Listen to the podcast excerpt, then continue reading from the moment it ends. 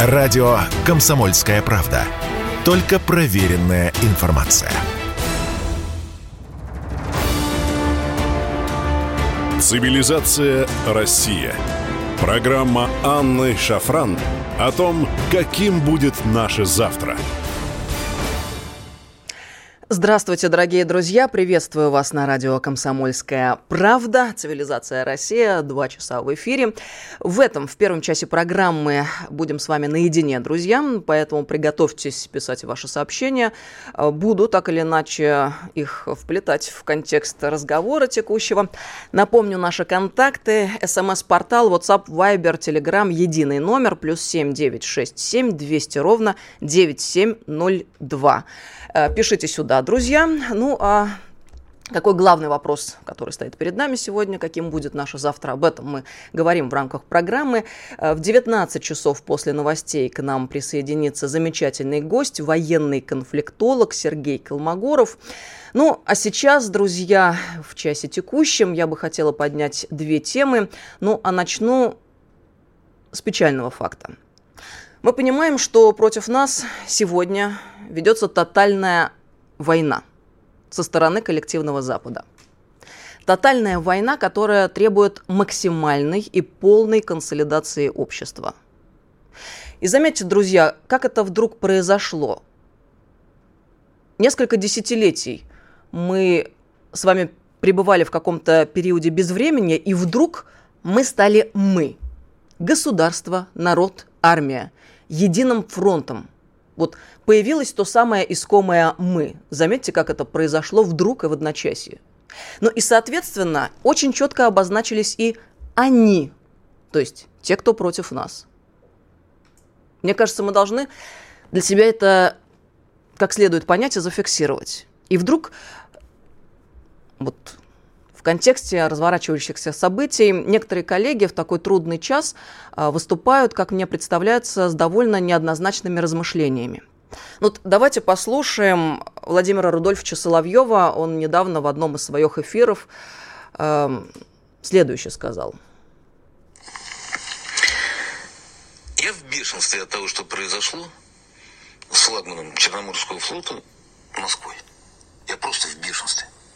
И когда мы говорим, что да, ему было много лет, да, да, он прошел ремонт, да, да, у этой серии кораблей действительно есть уязвимые места, родовые травмы. Я все понимаю. Вы мне только объясните, как вы смогли его потерять. Вы мне объясните, какого черта вы оказались именно в этой точке Черного моря в это время – и мне не важно, что произошло. То ли две ракеты «Нептун», как говорят украинцы, и с каких это пор боевой корабль боится ракетного удара, когда у него стоит комплект, позволяющий ему бороться с такого рода ударами. Что, что-то было не активировано? Хорошо. Даже удар двумя ракетами – возник пожар боекомплекта. А что у вас с противопожарной системой? Объясните мне, пожалуйста. Почему ваша противопожарная система не сработала и корабль выгорел практически изнутри дотла? Вот это прозвучало в эфире Соловьев Live. И мне, честно говоря, очень больно, когда я слышу такое. Знаете почему? Ну вот я процитирую, «Вы мне только объясните, как вы смогли его потерять». Какого лешего вы оказались именно в этой точке Черного моря в это время? А что у вас с противопожарной системой? Вот такое противопоставление «вы» и «мы». А что такое «вы», хочется в этот момент спросить. Это армия? А кто такие «мы» в таком случае? Владимир Рудольфович Соловьев человек огромного политического влияния, без всяких сомнений. Человек, который у многих людей каждый вечер бывает дома в гостях. Его показывают по телевидению, по центральным каналам, и ему доверяют многие. И мне кажется, что это доверие, конечно же, и ответственность большая одновременно. Тут так выходит, что вдруг люди слышат это «вы». И вот подспудно, хотим мы того или не хотим, но происходит вот это разделение. Сознательно, несознательно. Это десятый вопрос. Но ведь оно происходит, да, когда мы а, слышим именно такого рода размышления. В момент, когда нам требуется максимальная консолидация, когда, наконец, сложилась эта искомая триада президент, армия, общество, ну, де-факто какой-то раскол вносится когда мы слышим это «вы» и «мы». Я еще раз подчеркну, пусть несознательно, но звучит это тревожно. И мне кажется, это ну, такой опасный путь, который нам совсем не нужен и очень вреден. Или вот это еще. И мне не важно, что в это время произошло. Здесь тоже задаешься вопросом, а кто тогда этот я? Вот э, кому армия, которая воюет, сегодня должна докладывать? Здесь такие довольно прямые ассоциации возникают. Но все равно, что, скажем, маршал Жуков давал бы отчет Левитану. Но, безусловно, еще раз подчеркну, уважаемые люди, большие люди, но что-то тут ну, как-то не так слушается, как мне кажется. Ведь на передовой воюют наши солдаты, офицеры – не жалея жизни за Отечество, за высокие идеалы, переданные нам предками, как говорится в нашей Конституции, обновленной недавно. Воюют по-настоящему, не имитируют. Некоторые получают тяжелые травмы, некоторые погибают, к сожалению, они уходят от нас навсегда. И тут появляется вот это вот странное «вы». Еще раз подчеркну, мне больно очень это слышать, и очень хочется надеяться, что мы вовремя сделаем правильные выводы, и в тот момент, когда наше общество переживает такие серьезные потрясения, необходимые, к слову сказать, потрясения, мы сможем все-таки консолидироваться и оградить себя от всевозможных разделений и противопоставлений. Потому что, еще раз повторюсь, единым фронтом мы идем сегодня. Вот этой триадой – президент, армия, общество. И так мы победим. То, что победа будет за нами, в этом нет никаких сомнений. Да, это будет непросто. Да, случится не в одночасье. Но с другой стороны, друзья, если э, порассуждать, может быть, это и хорошо, что не быстро и не в одночасье. Потому что если вдруг все эти тектонические сдвиги случились бы в несколько дней, в считанные дни, то процесс очистки, который мы сегодня с вами наблюдаем, он не был бы запущен. Не успели бы испугаться многочисленные чиновники в высших эшелонах власти, которые де-факто ну, представляют собой пятую колонну. Об этом отдельно стоит поговорить. Наши всевозможные так называемые культурные деятели, отчалившие из нашей страны на лицедейском пароходе, они тоже не успели бы как-то даже испугаться как следует. Но теперь уже все, пройдена точка невозврата. И чем дальше будут разворачиваться эти события, тем больше мы будем с вами уверенными, что та линия, которая взята генеральная, она дойдет до искомого победного конца. До полного очищения нашего общества. И до полного возрождения нашего государства, Великой России. Вот еще раз, абсолютно непоколебимым фактом последнего времени стало для нас то долгожданное единение, в котором так нуждалась наша страна. Президент армия, народ. Только так и никак иначе мы можем выбраться вот из этой западной парадигмы, из которой мы, наконец, выпилились, из этих оков, оков оккупированного сознания, состояния, в котором мы находились все последние годы. Но это ведь так? И с началом операции на Украину мы понимаем, что настоящими героями стали, наконец, те, кто ими являются. Те ребята, которые сейчас на передовой воюют, не жалея живота своего, служат Отечеству. Армия в целом та сила, которая, как и церковь, находится в фундаменте общества, обеспечивая его непоколебимость в самые тяжелые времена. Авторитет армии возрос в разы, и армия заняла, наконец, свое достойное место, то, которое должна занимать в сильном государстве. И что дальше начало происходить? Очень просто. Очень заволновались те силы, которые до того правили бал в нашей стране на протяжении десятилетий заволновались все вот эти вот силы, которые вырастили нам Дань Милохиных, Моргенштернов, управленцев-технократов, которые дали нам цифровизированное образование, чтобы шагать в ногу с цивилизованным Западом, оптимизированную медицину, беспринципные медиа, главная цель которых это рейтинги и извлечение прибыли, вот э, они все очень сильно, конечно, да, заволновались. Потому что то здание, которое они так усиленно строили десятилетия, в которое вкладывали миллиарды, надо полагать, не забывая и о себе тоже, оно не выдержало даже небольшой трещинки. Какой трещинки? Которая пошла по их зданию в момент, когда наш президент объявил начало спецоперации на Украине. И заметьте, как быстро эта трещинка побежала по их зданию. В одночасье она добралась до основания. Ну, там уже все необратимый процесс. А почему так произошло? А потому что в глубине и в основании всей их глобалистской вот этой концепции, которую они нам так усиленно пропихивали, звенящая пустота находится. Единственная их цель была это деньги, деньги, деньги и деньги.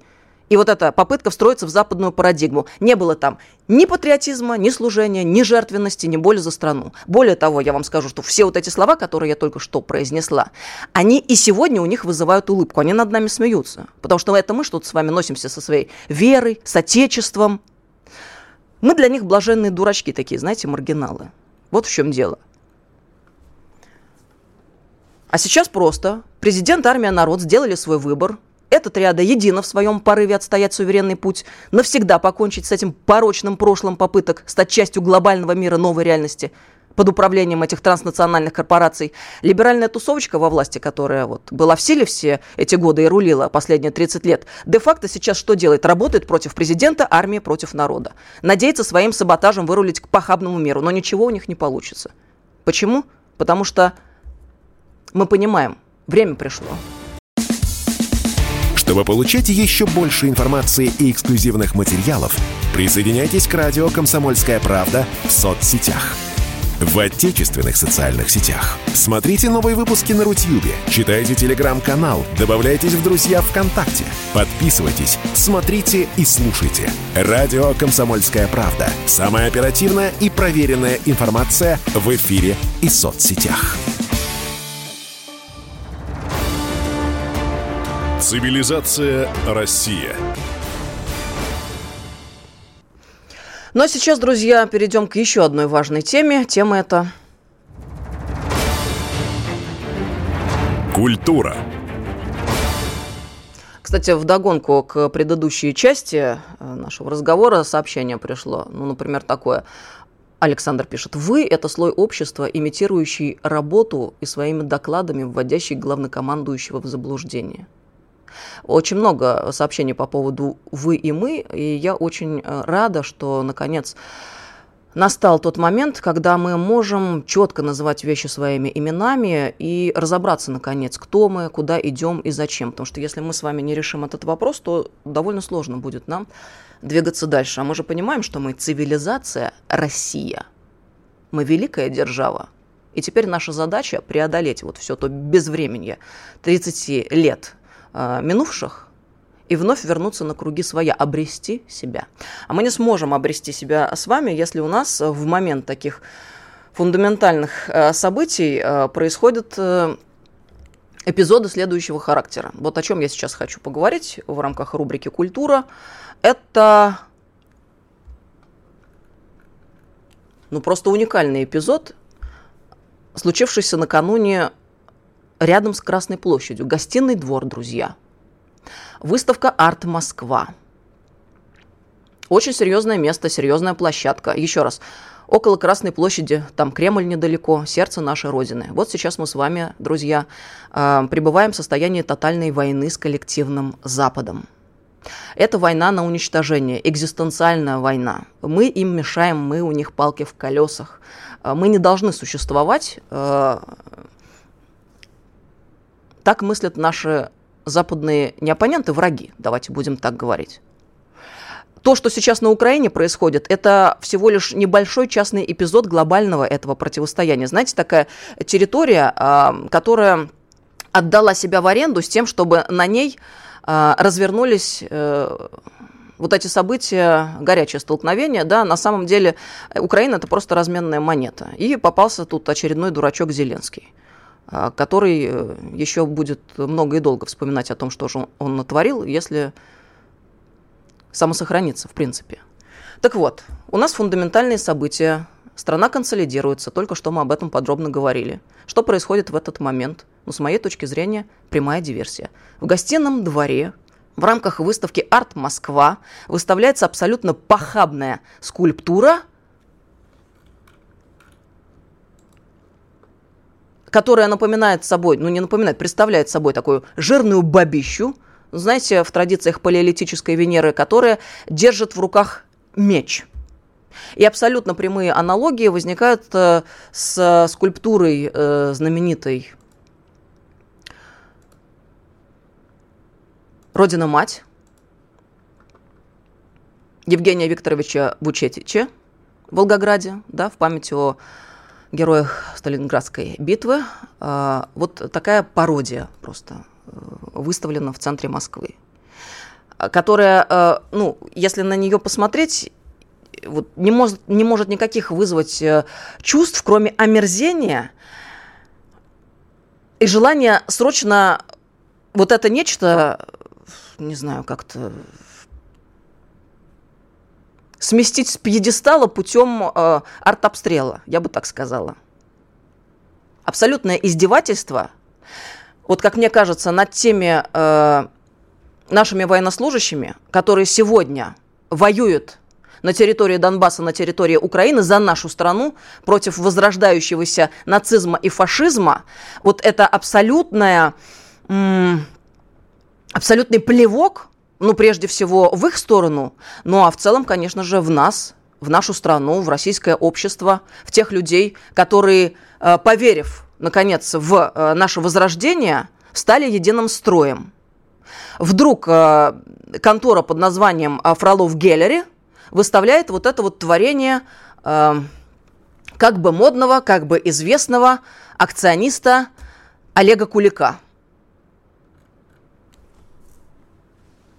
Нам вот хочется спросить, мало было фекалий, что ли, напротив храма Христа Спасителя? Я напомню, это вот э, то самое творение, которое нам э, поставили в центре Москвы также, да, в центре нашей родины. Большая глина номер 4. Швейцарец Урс Фишер, автор этого творения. 9 э, метров дерьма – если называть вещи своими именами. Вы, если не видели, дорогие друзья, вы обратитесь к интернету, увидите э, вот это творение. На, против э, ГРЭС-2 нового модного места выставочного, у нас э, красуется, судя по всему, до сих пор вот эта вот большая глина номер 4, представляющая собой 9-метровую кучу фекалий. Большой скандал вызвала эта куча. Почему? Потому что издевательство, еще раз, напротив храма Христа Спасителя в сердце нашей Родины. Общественность возмущалась, возмущалась, но э, ответом ей было молчание. Почему? Потому что это некая акция. Мы же, когда дружили в засос с Западом, э, всячески старались встроиться вот в их цивилизованное пространство. Эта большая глина, она, э, как выяснилось, путешествует по разным странам мира и э, на протяжении какого-то времени стоит в разных э, знаковых городах. До того, как попасть в Москву, э, это девятиметровое нечто, представляющее собой кучу фекалий, стояло во Флоренции. Жители Флоренции, культурный город, культурная столица мировая, тоже очень сильно возмутились. Они как-то задали своим властям местным вопрос, а что это такое, почему у нас там дерьмо стоит в центре города, и мы должны, вот э, мы, наши дети, это наблюдать. Это что, высокий образец э, художественного искусства? Там тоже был скандал. И, кстати говоря, в результате скандала во Флоренции эту большую глину демонтировали. Куда ее привезли? В Москву. То есть мы, с одной стороны, полагаем себя э, геополитическим центром мира, одним из, да, и это действительно так, потому что э, Россия, обладая тем э, военно-техническим потенциалом, которым она обладает, всему миру показала, как мы можем решать вопросы, начиная с Сирии, продолжая Казахстаном. Сейчас вот еще раз, спецоперация на Украине проводится. Вот мы, великая держава, ну, де-факто просто утерлись, когда нам поставили это дерьмо в центре Москвы. Я вам еще вот что скажу. Это дерьмо, оно не просто так там стояло и стоит, судя по всему. Его еще и а, охраняют, к нему приставили охрану. Там по ночам э, наряд сотрудников правоохранительных органов патрулирует. Почему? Но можно предположить почему. Потому что, судя по всему, сознательными гражданами нашей страны предпринимались попытки, ну, каким-то образом высказать свое отношение к этой большой глине. Наверное, предпринимались попытки так называемого вандализма. Хотя я думаю, что в отношении большой глины вандализмом это э, назвать э, сложно. Это скорее э, акт справедливого возмездия был бы. Так вот, чтобы ни в коем случае не повредили это 9-метровое дерьмо, э, поставили туда охрану.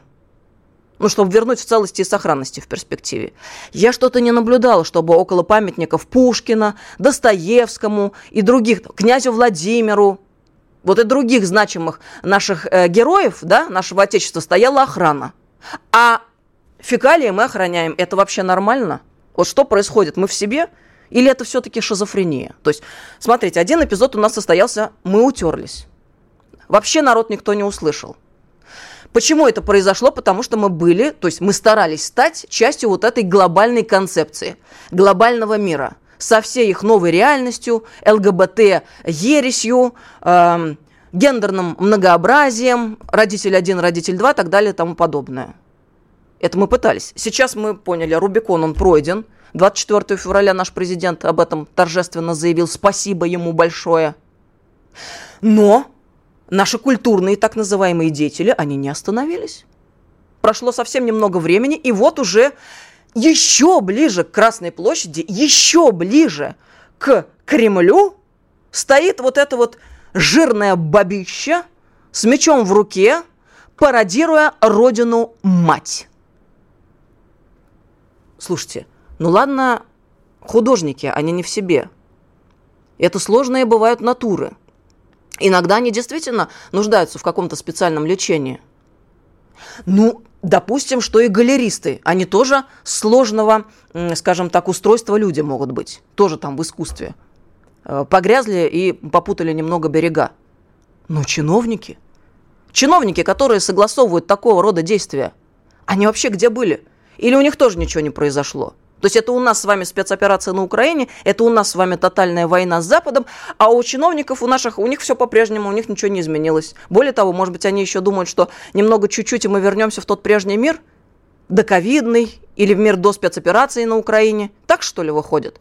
Кто-то же согласовал, вот это все действо, непотребство. А мы можем, в принципе, предполагать, как только происходит какое-то событие с названием «Арт Москва» или что-нибудь такое супер-пупер ново, э, новомодное «Арт», там обязательно будет какая-нибудь ересь. Обязательно будет что-нибудь, э, что может статься неоднозначно будет воспринято обществом. Так, наверное, уже можно было бы сделать э, вывод из за складывающейся ситуации. Если такого рода грядет мероприятие, значит, чиновники более пристально посмотрите, что там собираются выставлять какие там планируются мероприятия. Вы посмотрели? Я не знаю, посмотрели. А, а вот еще хуже, если они посмотрели, увидели, что там будет, это согласовали. Но это вообще, с моей точки зрения, преступление. Мне так кажется. То есть прямая диверсия против национальной безопасности, я так скажу. Потому что в тот момент, когда нам нужна абсолютная консолидация общества, нам чиновники согласовывают вот это вот дерьмище, которое вносит такой раздрай и шатание в наши стройные ряды. Значит, кто организатор выставки? Кто из чиновников согласовал? И где, кстати говоря, Министерство культуры? Оно как-то в последнее время все скромненько стоит в сторонке. И все время оказывается ни при чем. Вот это же, согласитесь, удивительно. Мне кажется, настала пора задать вопросы и нашему Минкульту. Где они были и какова их позиция по данному вопросу? Продолжим через паузу. Радио «Комсомольская правда». Никаких фейков, только правда. Цивилизация Россия. Здравствуйте, друзья. Продолжаем разговор. Я напомню вам наши контакты. СМС-портал, WhatsApp, Viper, Telegram, единый номер, плюс семь девять шесть семь двести ровно девять семь ноль два. Сюда, пожалуйста, пишите. Буду рада. А, ну вот, э, некоторые из ваших сообщений. Инсталляция была публичной, наказание также должно быть показательным. Нельзя болезнь замалчивать. Знаете, друзья, я с вами здесь абсолютно соглашусь. А почему, э, если они делают это публично, вот действительно абсолютно логично, да, а, то есть издеваются над нами. Почему а, ответственность они должны нести кулуарно? А ответственность, очень хочется надеяться, она наступит. Мы можем а, на это надеяться. Почему? Потому что уже видим, как э, и сенаторы, и депутаты озаботились этим вопросом. С некоторыми из них э, я на прямой связи. Мы обсуждали этот вопрос. И Я вижу, что, а, судя по всему, и правоохранительные органы также заинтересовались э, этим а, не перформансом, это скульптура, да, которая сейчас в гостином дворе выставлена, а, «Большая мать». Вот э, будем надеяться, что понесут ответственность организаторы, сам художник, я уж не знаю, как решат наши правоохранительные органы. Петр Толстой, вице-спикер Госдумы, очень четко в своем телеграм-канале заявил, что такого рода Э, мероприятия не должны оставаться без ответа со стороны государства в такие сложные, особенно периоды. И я думаю, если Петр Толстой об этом заявил, если об этом заявил сенатор Алексей Пушков, если об этом говорит сенатор Маргарита Павлова, я думаю, не только они, но они в первых строках, мы с вами, друзья, можем надеяться, что, наконец, мы э, дождемся того самого искомого наконец, все вот эти вот так называемые художники ответят перед обществом. Сколько они над нами издевались? Сколько мы это терпели? Они чувствуют абсолютную свою безнаказанность. То есть им можно. Мы же все такие добренькие, мы демократы. У нас все можно. Мы постоянно возмущались, и дальше все спускалось на тормозах. Но слава тебе, Господи, сейчас ситуация изменилась, и э, я думаю, что э, будет дан ход этому делу.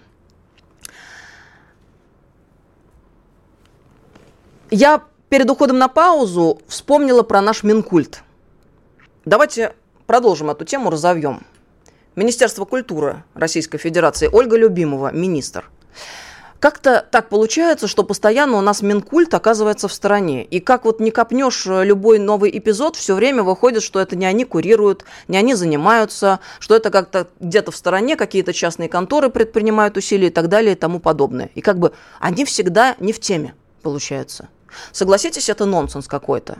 Ну, тогда, может быть, э, стоит поднять вопрос о вообще э, целесообразности существования такого рода министерства – если оно ничего не решает и всегда находится в стороне. Ну, то есть, нужно ли нам, как обществу, как государству, тратиться на содержание большого министерства? Из бюджетных средств ведь оно финансируется, на наши с вами налоги. Если они постоянно ничего не решают, ни к чему не имеют никакого отношения, значит, давайте радикально ставить вопрос ребром. Вот мне хочется услышать э, по поводу этой большой матери, вот этой безобразной скульптуры, которая сейчас э, появилась э, в гостином дворе. Какова позиция, официальная позиция Министерства культуры Российской Федерации, что по этому поводу думает Ольга Любимова? Очень хотелось бы из уст э, ответственного чиновника э, услышать оценку сложившейся ситуации. Мне кажется, это было бы очень своевременно, и на это существует запрос общества. Потому что без вот этого диалога государство, общество невозможно двигаться вперед. То есть вот уже закончились те времена, когда приказным порядком что-то спускалось а, сверху вниз, и нам предлагалось а, исполнять или просто утереться. Причем мы понимаем, что в тот момент, когда оно приказным порядком спускалось, это очень часто были навязанные нам извне а, разные предприятия. Ну, то есть те самые наши западные коллеги-партнеры постоянно нас учили, как жить. Разные рекомендации нам любят выставлять Всемирная организация здравоохранения, разные рекомендации, там, э, разные комитеты ООН нам предлагают. Ну и по части культуры мы же тоже, задрав штаны вперед, э, бежали чтобы встроиться в эту западную цивилизацию, да, они нам э, отвечали чем? Э, вот высокими образцами, э, такими, как мы только что обсудили, девятиметровыми фекалиями в центре Москвы, вот что нам предлагалось. То есть э, нам приказным порядком вот это спускали, неразумное, доброе, вечное, не что-то, что отвечает архетипам русского сознания, что будет доброе в человеке. Нет, не это. Посмотрите, какие фильмы снимались, нормальных фильмов, там фонд кино, который финансировал, раз-два общался, вы можете назвать назвать вот вообще какие-то фильмы духоподъемные, а, которые реально вот вас воодушевили, и после которых там слезу кто-то пустил, и захотелось строить наше прекрасное будущее. Ну, время первых движения вверх, да, если я не ошибаюсь, вот там раз-два обчелся еще раз. А в основном а, такие картины, как а, «Левиафан», Матильда, вот что-то такое, знаете, либо абсолютно отвратительное, либо очень дискуссионное. Вот что происходило.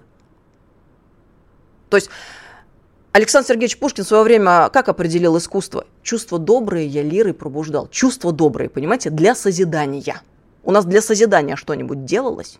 Ну, как-то мало. Либо, если делалось, то оно как-то незаметно было. То есть я убеждена, что в многочисленных отчетах, которые готовятся нашими чиновниками, там все в порядке. Там обязательно будет отчет о том, сколько а, построено какой инфраструктуры, причем регулярно все равно появляются в паблике сообщения о том, что в какой-нибудь библиотеке там а, что-нибудь не то случилось, там, или где-нибудь туалета нет, не, не хватает а, средств для а, формирования фонда библиотечного и так далее и тому подобное. Но э, в целом отчеты хорошие, что-то как бы делается.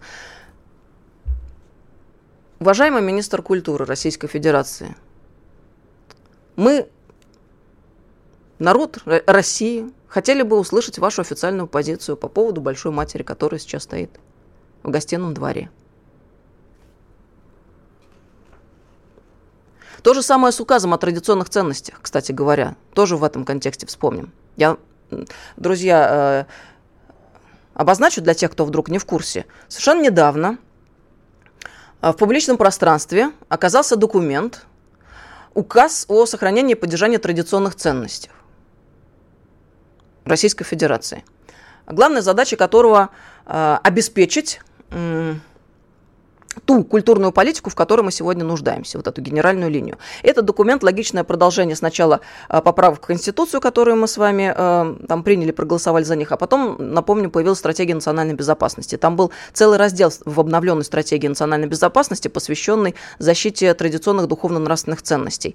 Э, этот документ президент подписал в июле прошлого года. Ну, соответственно, если подписана такая стратегия, нам нужны дальше основополагающие документы, опираясь на которые мы могли мониторить ситуацию в сфере культуры в частности, да, если какой-то театр ставит какую-то э, странную постановку, да, странный спектакль, мы, опираясь на этот документ, э, могли бы задать вопросы художественному руководителю или тем чиновникам, который согласовал эту постановку и выделил государственные средства на нее. То есть это необходимо. Э, должны существовать такие серьезные нормативно-правовые акты, опираясь на которые мы, общественность, мы, деятели культуры, которые вот хорошие, они тоже бывают, могли бы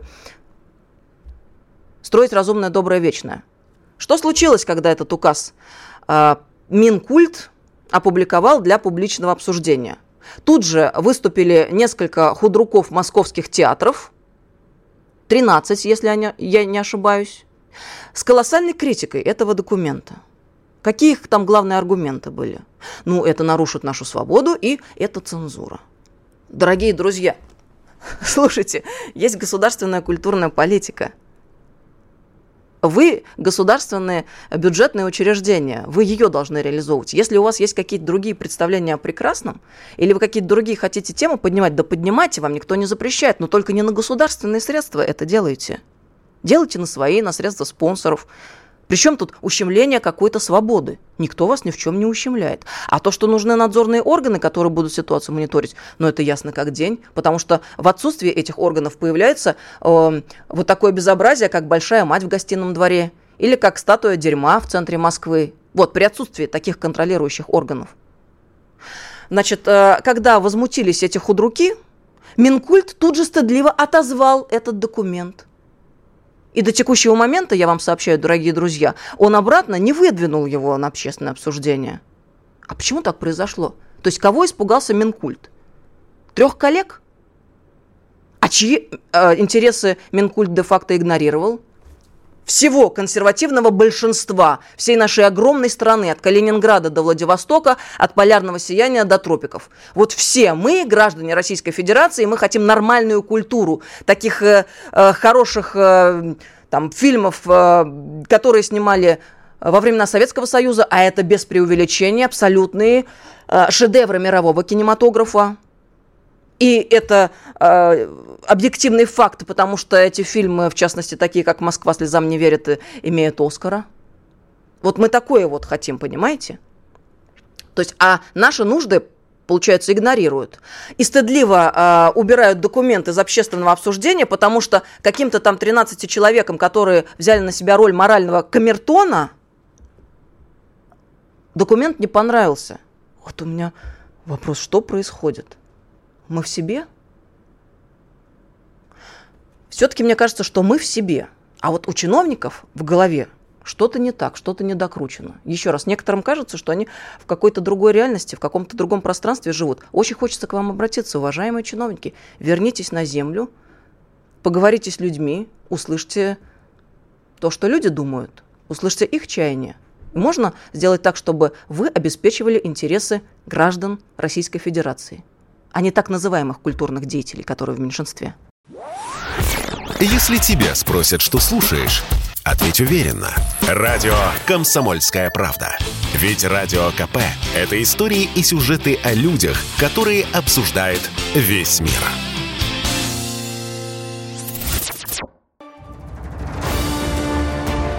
Цивилизация Россия.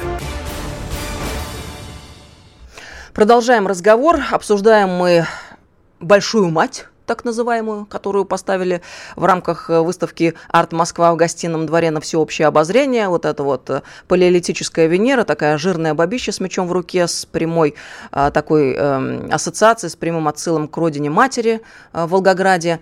Безобразие абсолютное, кощунство в момент осуществления спецоперации на Украине.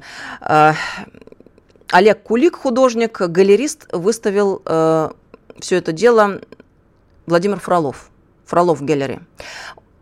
Моя коллега Елена Жгутова, руководитель правозащитного центра «Иван-Чай», э, Центр по защите э, традиционных ценностей, поговорила с Владимиром Фроловым, с тем самым галеристом, который и выставил вот эту вот скульптуру на обозрение. Потом еще, кстати говоря, всплыла другая картина Олега Кулика, где тоже изображается Родина Мать, тоже в очень э, неоднозначной интерпретации. Вот она задала Владимиру Фролову, еще раз, галеристу, владельцу Фролов Геллери, задала вопрос относительно того, как же э, получилось, что Родина, что нет, что Большая Мать вот это оказалась в гостином дворе на выставке, и как вообще э, стоит к этому относиться. Давайте послушаем, что он сказал ей. Да, здрасте еще раз. Вы получили, да, вот эту Родину мать зовет? Да, да, да. Ну и как? Это на, да, это на нашем стенде была, да, это не, уже не скульптура. Там же скандал идет не вокруг этой картины, а вокруг скульптуры. И э, Хинштейн именно как бы вот про, про скульптуру, а не про картину. А Картину где вот э, картина, когда и где она вот эта вот была представлена? В 19 году, это в 18-19 он э, сделал живописный проект, который выставлялся, э, по-моему, как раз в 19 году в, э, в БУМе в Redline Gallery. Вот. И, и в том числе и эта работа, и там многие другие вот, живописные работы и скульптуры Кулика. Вот, поэтому это все, это все старые, вот, э, известные там, произведения вот, очень известного российского художника. Вот, вот, не, не то, что там пишет украинский художник, он родился на Украине, вот, но он российский художник.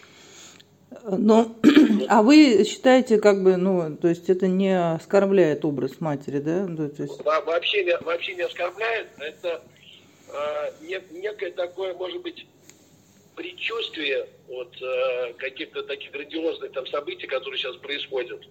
Вот, но э, кому-то нравится вот эта эстетика, кому-то не нравится, вот, то есть по колористике там его сравнивают с импрессионистами, с Ван Гогом, вот, то есть то, что там э, в, э, в этой картине присутствуют тут какие-то вот э, об- образы, вот, э, опять же, основного перформанса, вот, это э, Куликовский как бы стиль. Вот, вот меня не оскорбляет. И, и вот, и- и- да, и, и все, кто как бы, да, из посетителей ярмарки, которых были э, десятки тысяч, никого не оскорбило. А вот разрешение нужно на, на вот инсталляцию таких работ, э, на, на показ? Слушайте, ну там, э, не- не- там же нет никаких, э, не знаю, извиняюсь за выражение, половых актов, да, вот, ничего непотребного.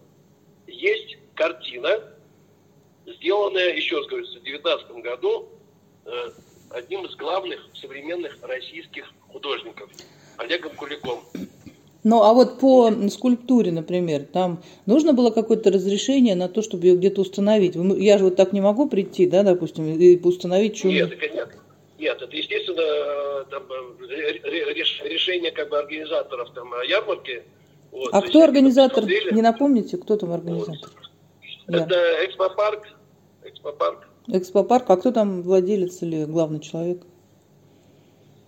Там, ну, Василий Пучков, То есть это фактически его решение, да, получается? это не его решение, это вот, ну, отношения людей, которые вот организовывали это пространство. Вот. Там Бычков, естественно, был в курсе вот этого. То есть мы хотели выставить другую скульптуру, там, небольшую, но, но поскольку пространство огромное, и э, Олег предложил вот выставить самую, самую, самую большую, да.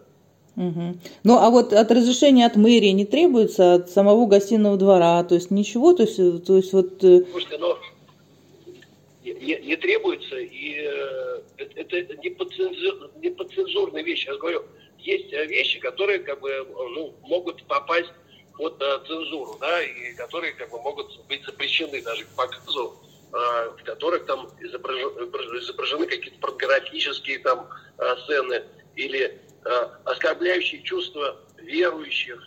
Да, ну у нас есть статья за дискредитацию победы Великой Отечественной войны, тоже есть статья. Ну, вот это, ну да, но эта скульптура, вы считаете, имеет отношение к, к скульптуре, э, которая в Сталинграде установлена? Ну, я, не только я так считаю, как, как вы, наверное, поняли по количеству звонков вам поступающих. Нет, как, как раз мне звонят люди и, и, и просят как бы, э, объяснить вот э, суть, суть, смысл, как бы объясняю, вопросы снимаются. Вот. Если человек, там, э, вот, э, у, у человека из, извращенные какие-то представления, да, и он пытается, он хочет увидеть как, и, и создать какую-то провокацию, но это неправильно. Если это делают люди, э, которые обличены полномочиями и властью, провокацию вот, создают люди, которые вот вдруг видят вот какие-то там подвохи, какие-то смыслы. И получается, что у него вот, вот это представление, вот у художника и у людей, которые как вот, видели эту работу, ни у кого такого представления не сложилось. А вот у одного там человека, и дальше, опять же, как бы все начинают подхватывать, да, наверное, да не наверное, о другом работа. Работа 4 года назад созданная. Вообще о другом. Но вы говорили о разводе с женой, да? То есть это какой... Развод с женой, и Олег был разрублен в куски, в дрызг. И он, наверное, там, ну, жена у него очень худенькая, как бы, да, и, наверное, он как бы изобразил ее такой вот, э, такой рыхлый, вот, вот, э, какой-то такой мощный, потому что ему было больно, да, вот, это так выражается, вот. И а, вот опять же насчет там эстетики, как бы, вот можно говорить там, типа, нравится, не нравится, красиво, некрасиво. А вот раздувайте то, что сейчас вот раздулись, ну, это, я еще раз говорю, что это отчасти даже преступно. И вот по-хорошему, наверное, как бы нужно будет разобраться вот э, с людьми, которые создают такие скандалы, вот так, так вот, дают заведомо неложную информацию, но это просто как, вот это вот преступные, мы сейчас, скорее всего, будем советоваться с адвокатами, вот, э, да, вот. Ну, потому что вот, вот такое допускать нельзя в нашей стране, особенно в такое как время. Вот э, я здесь соглашусь. Такого допускать в нашей стране нельзя, особенно в такое время. Это еще раз напомню, Владимир Фролов был владелец Фролов Геллери та самая галерея, которая выставила работу Олега Кулика «Большая мать» в гостином дворе сейчас в рамках выставки «Арт Москва». Спасибо еще раз Елене Жгутовой, правозащитному центру Иван Чай за предоставленную запись. Значит, ну мы понимаем, друзья, сейчас послушав этот разговор, что это, в общем-то, ну, отдельный случай, который, наверное, требует какого-то, э, может быть, даже медицинского вмешательства, да? Что человек говорит? Если у человека извращенное представление, и он хочет сделать провокацию, то значит он увидит в этой скульптуре провокацию. То есть это мы с вами извращенцы, друзья, у нас с вами извращенное представление, это мы устраиваем провокацию. В тот момент, когда называем вещи своими именами, когда называем вот эту вот э, уродскую бабищу э, пародией на родину мать, которая порочит память э, наших воинов, положивших свои жизни на алтарь победы в годы Великой Отечественной войны, и оскорбляет тех наших военнослужащих, которые сейчас воюют э, на Донбассе и на территории Украины. То есть это мы с вами видим подвохи, а не они создают такую ситуацию у художника, у тех, кто видел э, это творение, такого представления не сложилось, говорит Владимир Фролов. А какое сложилось у них представление? Что все нормально? Что это баба в позе родины матери, это Карлсон? У них такое сложилось представление? А, вот как же должно быть атрофировано чувство совести у людей и памяти предков, чтобы им ничего не показалось? И никаких ассоциаций у них не возникло, когда они смотрят на эту большую мать. Или э, если художник пережил развод с женой, и он так страдает, э, то мы должны его, может быть, пожалеть за то, что он нам плюнул сейчас, ну, харкнул просто в лицо, да? Мы-то чем виноваты в том, что у него горе в личной жизни случилось, что он развелся? Можно нас, как общество, в это не вовлекать, пожалуйста. Плюс нам говорят, эта скульптура была сделана 4 года назад или какое-то энное количество времени э, назад, э, никакого отношения не имеет к сегодняшним событиям. Допускаем. А вы здоровые люди, умные, образованные, вы не видите, что происходит еще раз? У вас не возникает чувство, что что-то здесь не так, и, может быть, считано не совсем м- так, как вам хотелось бы? Вам не кажется, что это может внести такое существенное волнение в и без того непростую ситуацию? И главное, вот Владимир Фролов говорит, то есть это преступные вещи. Задаваться такими вопросами еще раз. Что преступные вещи? Наше возмущение – это преступные вещи. И это с нами надо, оказывается, разбираться. То есть не с ними надо разбираться, а с нами, что мы ставим такие вопросы. И вот это, конечно, прекрасно э, в конце прозвучало. Они, наверное, будут советоваться с адвокатами. Советуйтесь с адвокатами. Это действительно полезно. Потому что, как мы видим сейчас, Генпрокуратура, судя по всему, озаботилась э, вопросом, другие правоохранительные органы. Советуйтесь с адвокатами, да. И не забывайте о том, что вот преступные вещи это как раз с вашей стороны исходят сейчас.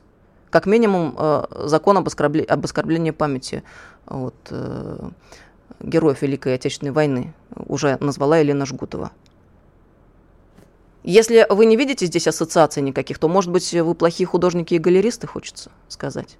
А если вы блаженные и ничего не замечаете, то ну, надо, наверное, тоже воспитывать таких людей. Э, разного рода ответственностью, например административной или уголовной. Но мне кажется, настала пора а, четко называть вещи своими именами, и а, каждое действие должно иметь определенные последствия. Продолжим в следующем часе. Радио «Комсомольская правда». Мы быстрее телеграм-каналов.